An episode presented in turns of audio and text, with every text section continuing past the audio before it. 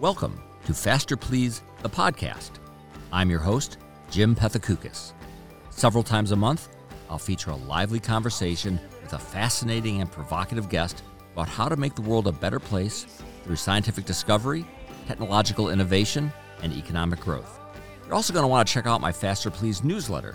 You're on Substack throughout the week for fresh essays, Q&As, and stories from around the internet and around the world. In the post-war years, Americans looked to the future with hope. Scientific advances and technological marvels made the years to come something to look forward to. But when economic growth slowed and environmental concerns and overpopulation fears crept up, that all changed.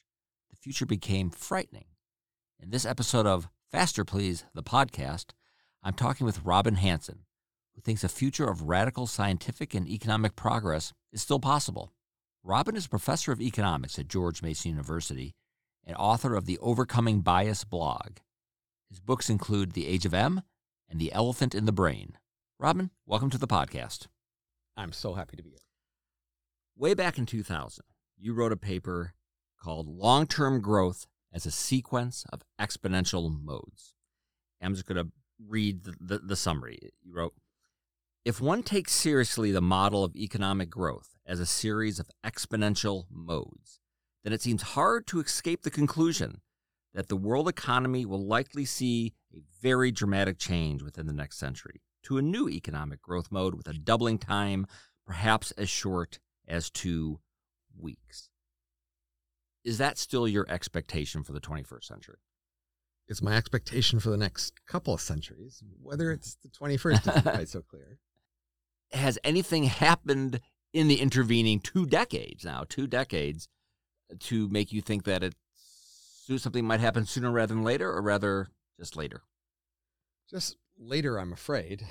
We have a lot of people hyping AI at the moment. Right? Sure. So a lot of people I may be one of them. Very expecting rapid progress soon. And so I think I've had a long enough baseline there to think, no, maybe not. Let's go with the priors. Is it a technological mechanism that will cause this? Is it AI? Is it we found the right general purpose technology, and then that will launch us into very, very rapid growth? That would be my best guess. But just to be clear for our listeners, We just look at history. We seem to see these exponential modes. Right. There's, say, 4 of them so far, if we go pre-human. Mm-hmm. And then the modes are relatively steady and then have pretty sharp transitions. That is, the transition to a growth rate of 50 or 200 times faster happens within less than a doubling time. So what was the last mode? We're in industry at the moment. Okay. Doubles roughly every 15 years. Yeah. Started around 1800 or 1700. Mm-hmm. The previous mode was farming, doubled every 1,000 years. Mm-hmm. And so in roughly less than 1,000 years, we saw this rapid transition to our current thing, less than a doubling time. The previous mode before that was foraging, where humans doubled roughly every 250,000 years. Mm-hmm. And in definitely less than a 250,000 years, we saw a transition there. And so then the prediction is that we will see another transition, and it will happen in less than 15 years to a faster growth mode. And then if you look at the previous increases in growth rates, they were, again, a factor of 60 to 200. And so that's what you'd be looking for in the next mode. Now, obviously, I want to say you're just looking at a low data set here, right? 4 events. Right. You can't be too confident, but come on, you got to guess that maybe a next one would happen. If you go back to sort of that late 90s period, there was a lot of optimism. There were a lot of books. My gosh, you pick up Wired Magazine back then. Right, I did. Right, plenty of optimism that something was happening, that we were on the verge of something. One of my favorite examples, and that sort of non-technologist example, is I've kept this report. It was a report from Lehman Brothers from like December 1999. It was called Beyond 2000, and they were full of predictions how, maybe not talking about exponential growth, but we're in for a period of very fast growth, like 1960s style growth.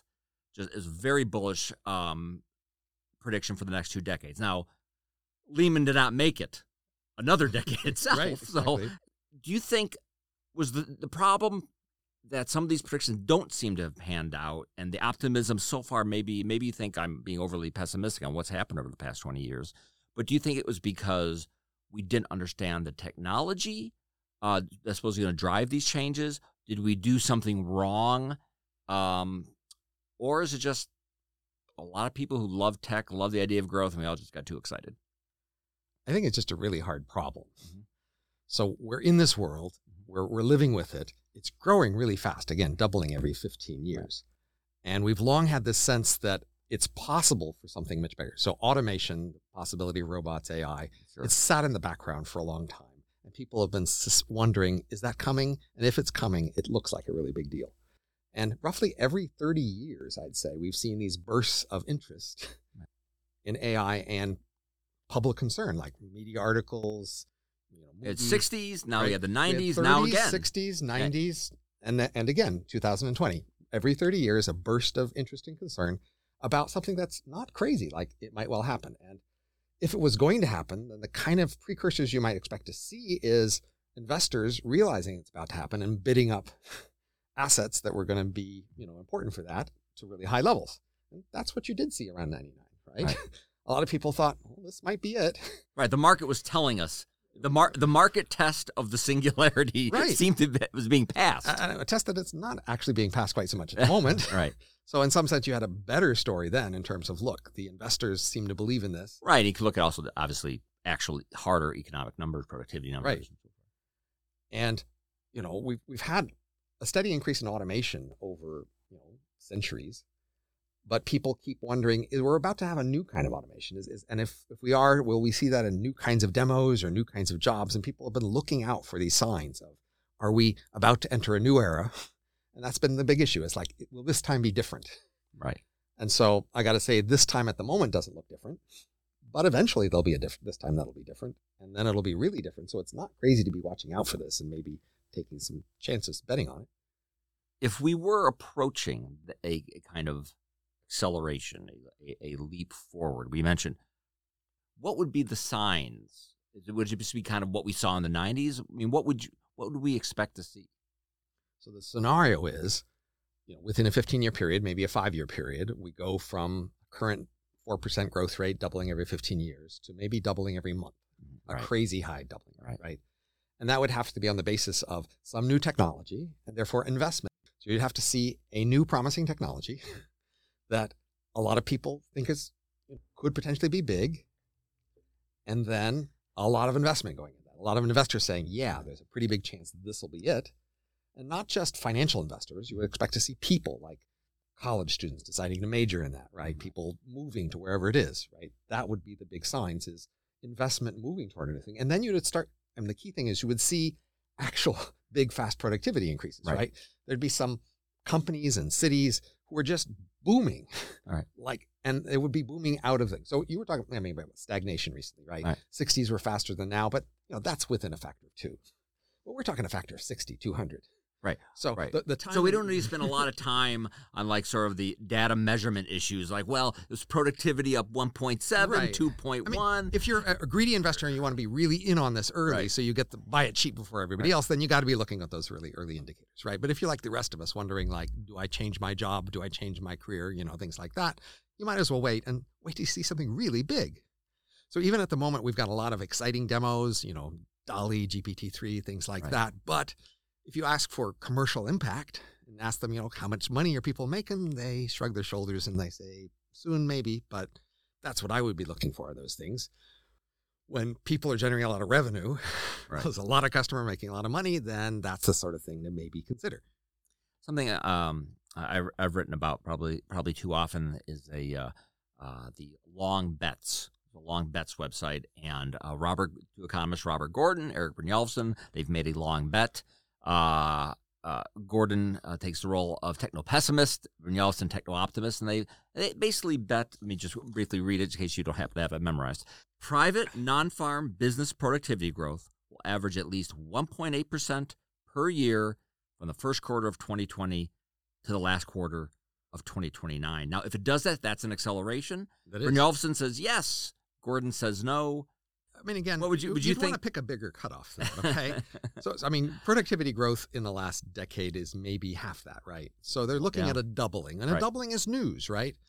But honestly, a doubling is within the usual fluctuation. So if you look over, say, the last 200 years, and we say sometimes some cities grow faster, some industries grow faster, you know, we have this steady growth rate, but it contains fluctuations. So I think the key thing, as always, when you're looking for a regime change, right, is you're looking at there's an average and a fluctuation, and when is a new fluctuation out of the range of the previous ones? Right. And that's when I would start to really pay attention, you know, when it's not just the typical magnitude. So honestly, that's within the range of the typical magnitudes you might expect if we just had an unusually productive new technology, even if we stay in the same mode for another century.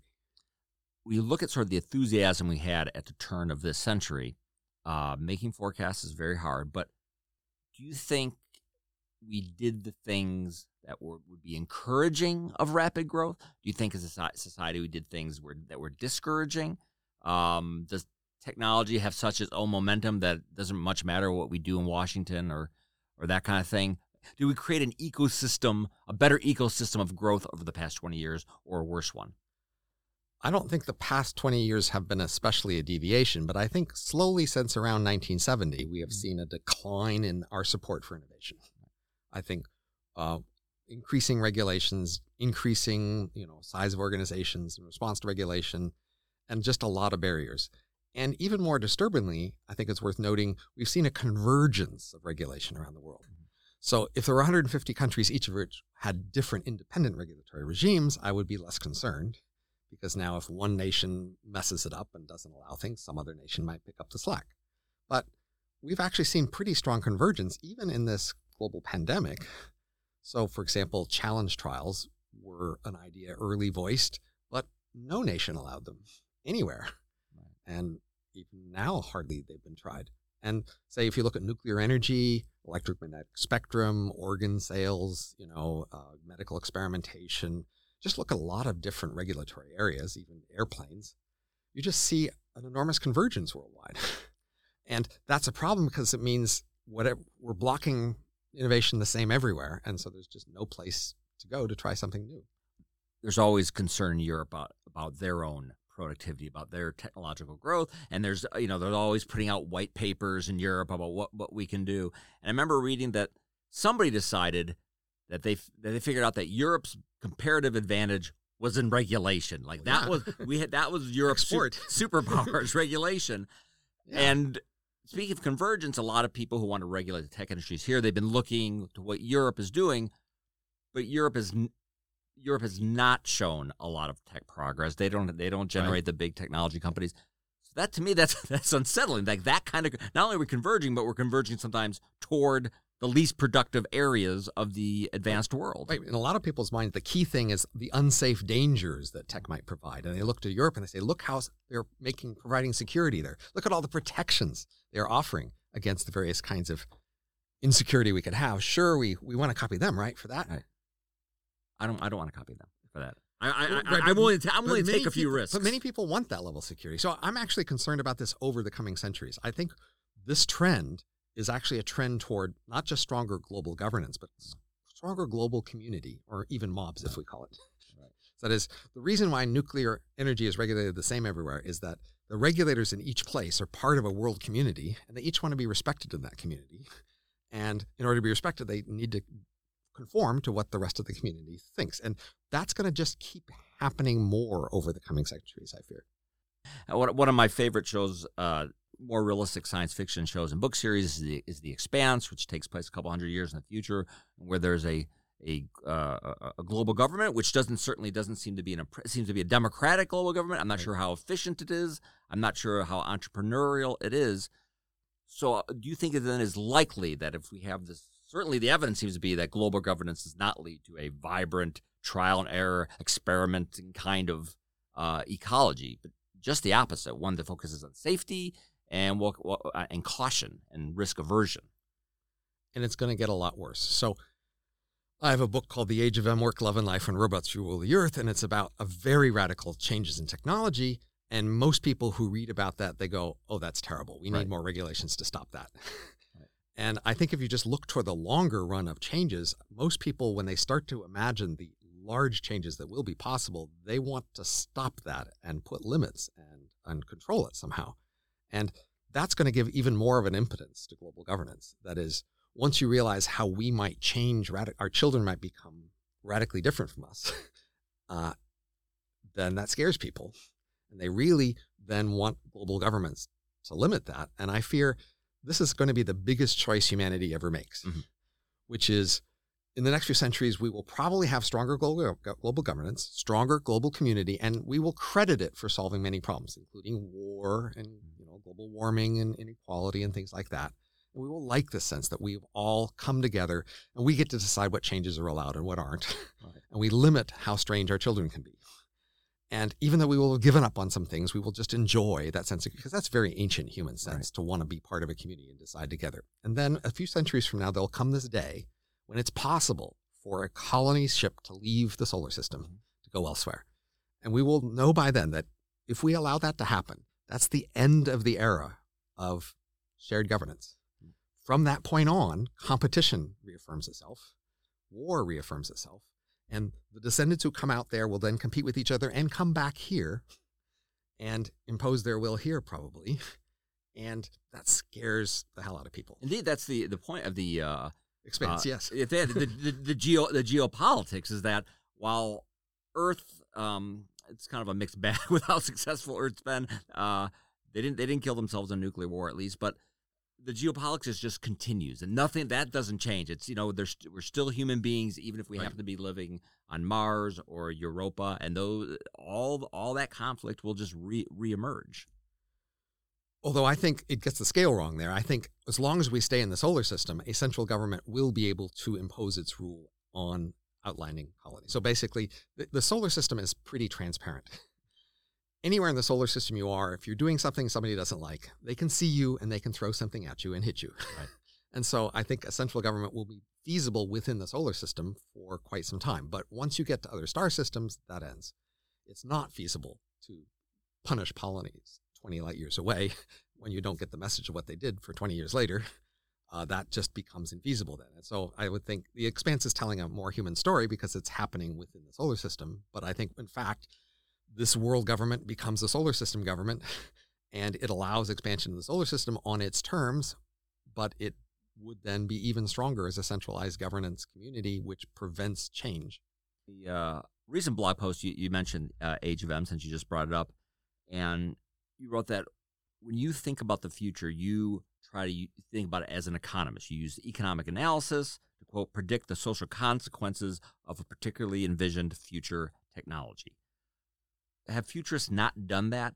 Futurism has changed. I've written a lot about the classic 1960s right. futurists, who these were a lot of very big imaginative thinkers, and then they tended to be pretty optimistic, and then they tended to get pessimistic, and then futurism became kind of like marketing, like brand, like they were brand awareness people, not really big thinkers. When they approached it, did they approach it as technologists? Did they approach it as sociologists? Are economists just not interested in this subject? They don't do it. Why don't they, and do we need more? Good question. Of that? So I'd say there's three standard kinds of futurists. One kind of futurist is a short-term marketing consultant who's basically telling you which way the colors will go or right. the market demand will go in the short term. And that's a very economically valuable thing. Neon green in or right? lime green in or something. And that's economically valuable. Those people should definitely exist, right? Then there's a more aspirational, inspirational kind of futurist.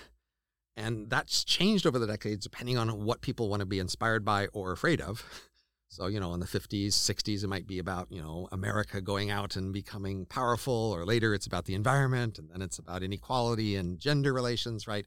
And just in some sense, that also the science fiction is another kind of futurism, and these two tend to be related in the sense that science fiction mainly focuses on sort of as an indirect way to tell metaphorical stories about us. Right. Because we're not so interested in the future, really, we're interested in us.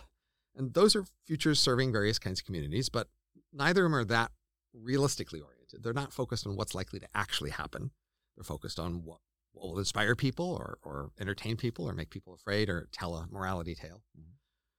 But if you're interested in what's actually going to happen, then my claim is you want to just take our standard best theories and just straightforwardly apply them in a thoughtful way. So many people, when they talk about the future, they say, it's just impossible to say anything about the future. no one could possibly know. Therefore, science fiction speculations are the best we can possibly do. You might as well go with that. Right. I think that's just wrong. And so my demonstration in the Age of M is to say, if you take a very specific technology scenario, you can just turn the crank with Econ 101, Sociology 101, Electrical Engineering 101, just all the standard things, and just apply it to that scenario, and you can just say a lot. But what you will find out is that it's weird, it's not very inspiring, and it doesn't tell the perfect horror story of what you should avoid. It's just a complicated mess, and that's what you should expect, because that's what we would seem to our ancestors, right? From somebody 200 or 2,000 years ago, our world, it doesn't make a good morality tale for them. First of all, they would just have trouble getting their head around it. Why did that happen? How does that even mean, right? And then they're not so sure what to like or dislike about it because it's just too weird. I mean, you're trying to tell a nice morality tale, unite the simple heroes and villains, right? And this is too messy. So the real futures you should just predict are going to be too messy to be a simple morality tale. And they're going to be weird, and that's going to make them hard to deal with. Do you think it matters the kinds of stories we tell ourselves about what the future could hold? I mean, my bias is I think it does. I think it matters. If all we paint for people is a really gloomy one, then not only is it depressing, then it's like, what are we even doing here? Because if we're going to move forward, if we're going to take risks with technology, there needs to be some sort of payoff, right? But yet it seems like a lot of the culture continues. I mean, that we mentioned The Expanse, which by the modern standard of a lot of science fiction, I find to be pretty optimistic. Some people say, well, it's not optimistic because half the population's on a basic income and there's war. But hey, there are people. Global warming didn't kill everybody. Nuclear war didn't kill everybody. We continued. We advanced. Right. Not perfect, but society seems to be progressing. I mean, has that mattered, do you think, that fact that we've been telling ourselves such terrible stories about the future, where we used to tell much better ones? The first order theory about change is that change doesn't really happen because people anticipate it or plan for it or vote on it. Mostly this world's been changing as a side effect of lots of local economic interests and technological interests and pursuits. So the world is just on this train with nobody driving, and that's scary and should be scary, I guess.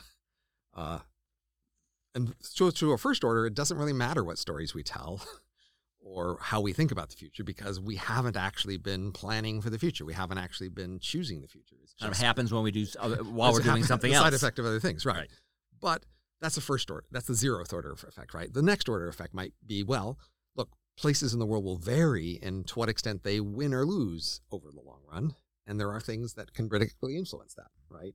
And so being too cautious and playing it safe too much and being comfortable predictably will probably lead you to not win the future.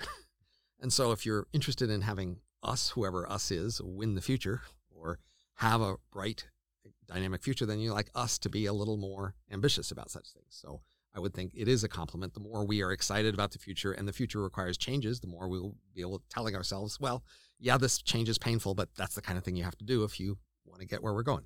If you've been reading the New York Times lately or the New Yorker, the average person may have discovered something called long-termism. Right. Long-termism, which I think is related to something called effective altruism. Right. It's the idea that there are big existential problems facing the world, and we should be thinking a lot harder about them because people in the future, they matter too, not just us. And we should be spending money on these problems. We should be doing more research on these problems.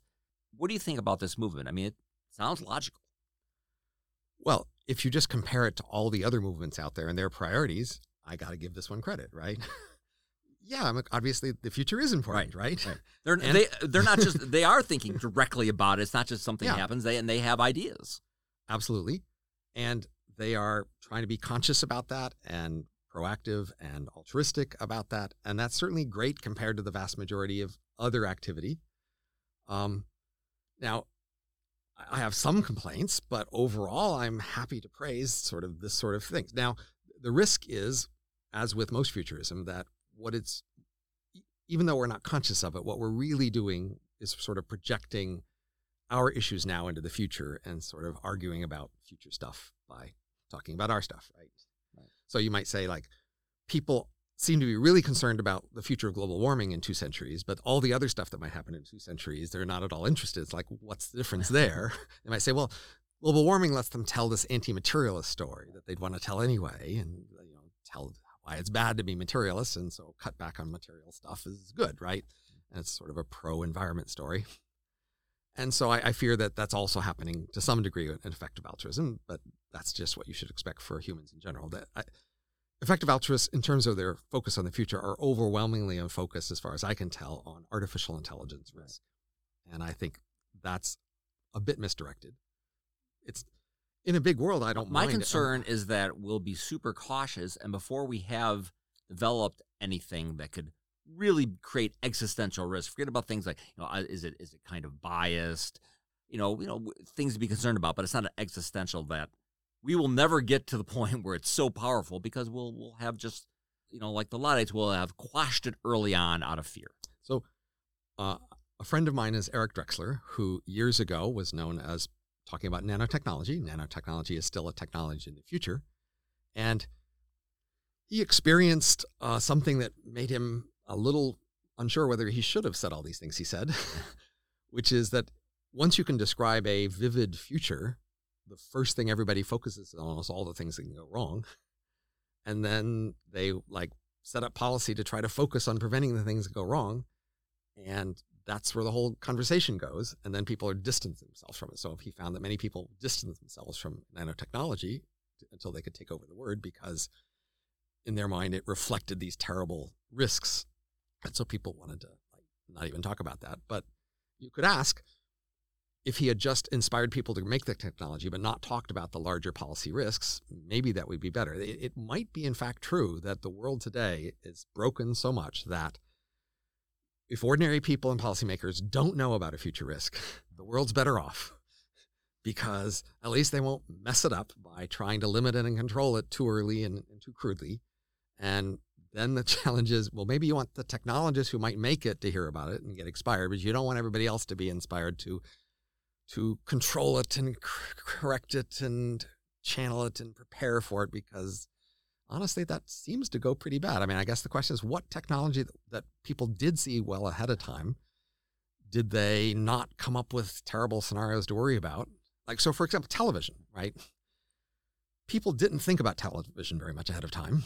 And when it came, a lot of people watched it, and a lot of people complained about that. But if you could imagine ahead of time, 20 years, imagine people are going to spend 5 hours a day watching this thing. If that's an accurate prediction, people would have freaked out. Or cars. As you may know, in the late 1800s, people just did not envision the future of cars. When they envisioned the future of transportation, they thought of, you know, dirigibles and trains, right, and submarines even, but not cars, because cars were these individual things. And if they had envisioned the actual future of cars, you know, automobile accidents, individual people controlling a thing going down the street at 80 miles an hour, they might have thought, that's terrible, we can't allow that. And you have to wonder, I mean, it's only in the United States, really, that cars took off. And so there's a sense in which the world had rapid technological progress around 1900 or so, because the U.S. was an exception worldwide. A lot of technologies were only really tried in the U.S., like even radio, and then the rest of the world copied and followed because the U.S. had so much success with them.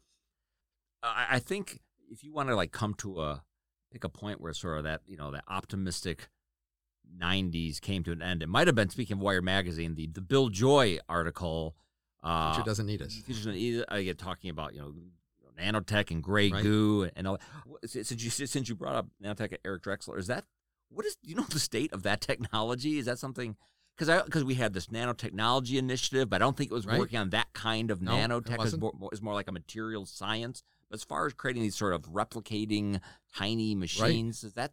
Well, so the federal government had a nanotechnology initiative where they basically took all the stuff they were doing that was dealing with small stuff, and they relabeled it. They didn't really add more money. They just put it under a new initiative. Right. And then they made sure to make sure nobody was doing anything like the sort of dangerous stuff that could cause the assemblers that Eric was talking about. And therefore, stuff still, you put in sunscreen. There was still, right, exactly. So there was still never much funding there. So there's a sense in which, in many kinds of technology areas, somebody can envision ahead of time a new technology that was possible if a concentrated effort goes into a certain area in a certain way, and they're trying to inspire that. But absent that focused effort, you might not see it for a long time, and that would would be the simplest story about nanotech, we haven't seen the focused effort and resources that he had proposed. Now, that doesn't mean had we had those efforts, he would have succeeded. He would just be wrong about what was feasible, how soon. But nevertheless, that still seemed to me an exciting, promising technology that would have been worth the investment to try, and still is, I would say. One concern I have about the notion of long-termism is that it seems to place a lot of emphasis on our ability to sort of rally people, get them thinking long-term, taking preparatory steps. And we've just gone through a pandemic, which showed that we don't do that very well. And the way we dealt with it was not through preparation, but by being a rich, technologically advanced society that could come up with a vaccine. That's my kind of long-termism in a way, being rich and technologically capable, so you can kind of react to the unexpected. And that's because we allowed an exception in how vaccines were developed in that case. That had we gone with the usual way vaccines had been developed before, it would have taken a lot longer. So the problem is when we make too many structures that restrain things, then we aren't able to quickly react to new circumstances. You probably know that most companies, they might have a forecasting department, but they don't fund it very much, and they don't actually care that much. And almost everything they do is reactive in most organizations.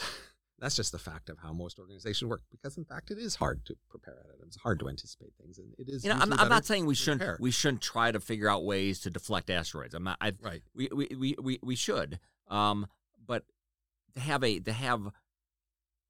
notion of long-termism over a broad scope of issues, that's fine, but I hope we don't forget the other part, which is making sure that we do the right things to create those kind of innovative ecosystems. So we do increase wealth, we do increase our technological capabilities, and not be totally dependent on our best guesses right now. So here's a scary example of how this thinking can go wrong in my mind, is that in the long-termism community, there's this serious, proposal that many people like, which is called the long reflection. And we've had Toby Ord on here, who wrote a book, The Precipice. Right? Yes, the long reflection, which is we solve all the problems and then we take a time out. We stop allowing change for a while, right, and for a good long time, maybe 1,000 years, even longer.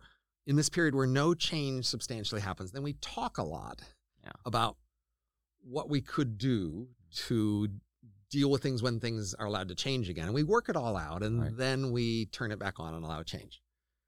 And that's giving a lot of credit to this system of talking. And I actually have to say that who's talking?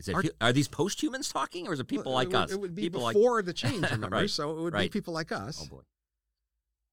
And so I actually think this ancient human intuition from the forager world, before farming era, where in the small band, the way we made most important decisions was to sit down around the campfire and discuss it, and then decide together and then do something. That's in some sense how everybody wants to make all the big decisions. And that's why they like a world government and a world community, because it goes back to that. But I honestly think we have to admit that just doesn't go very well lately.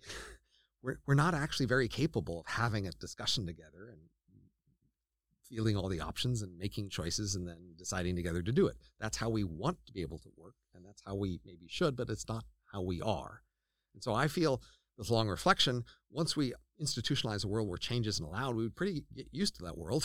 Seem very comfortable, and we'd start voting for security. And we would not really allow the great reflection to end, because then that would be this risky into this strange world, and we would like the stable world we were in, and that would be the end of that.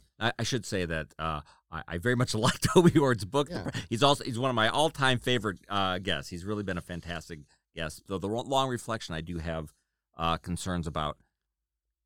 Thanks for listening to part one of my two-part interview with Robin Hanson. Next week, we'll be back to discuss whether we are alone in the universe and what alien life would mean for humanity's long-term potential.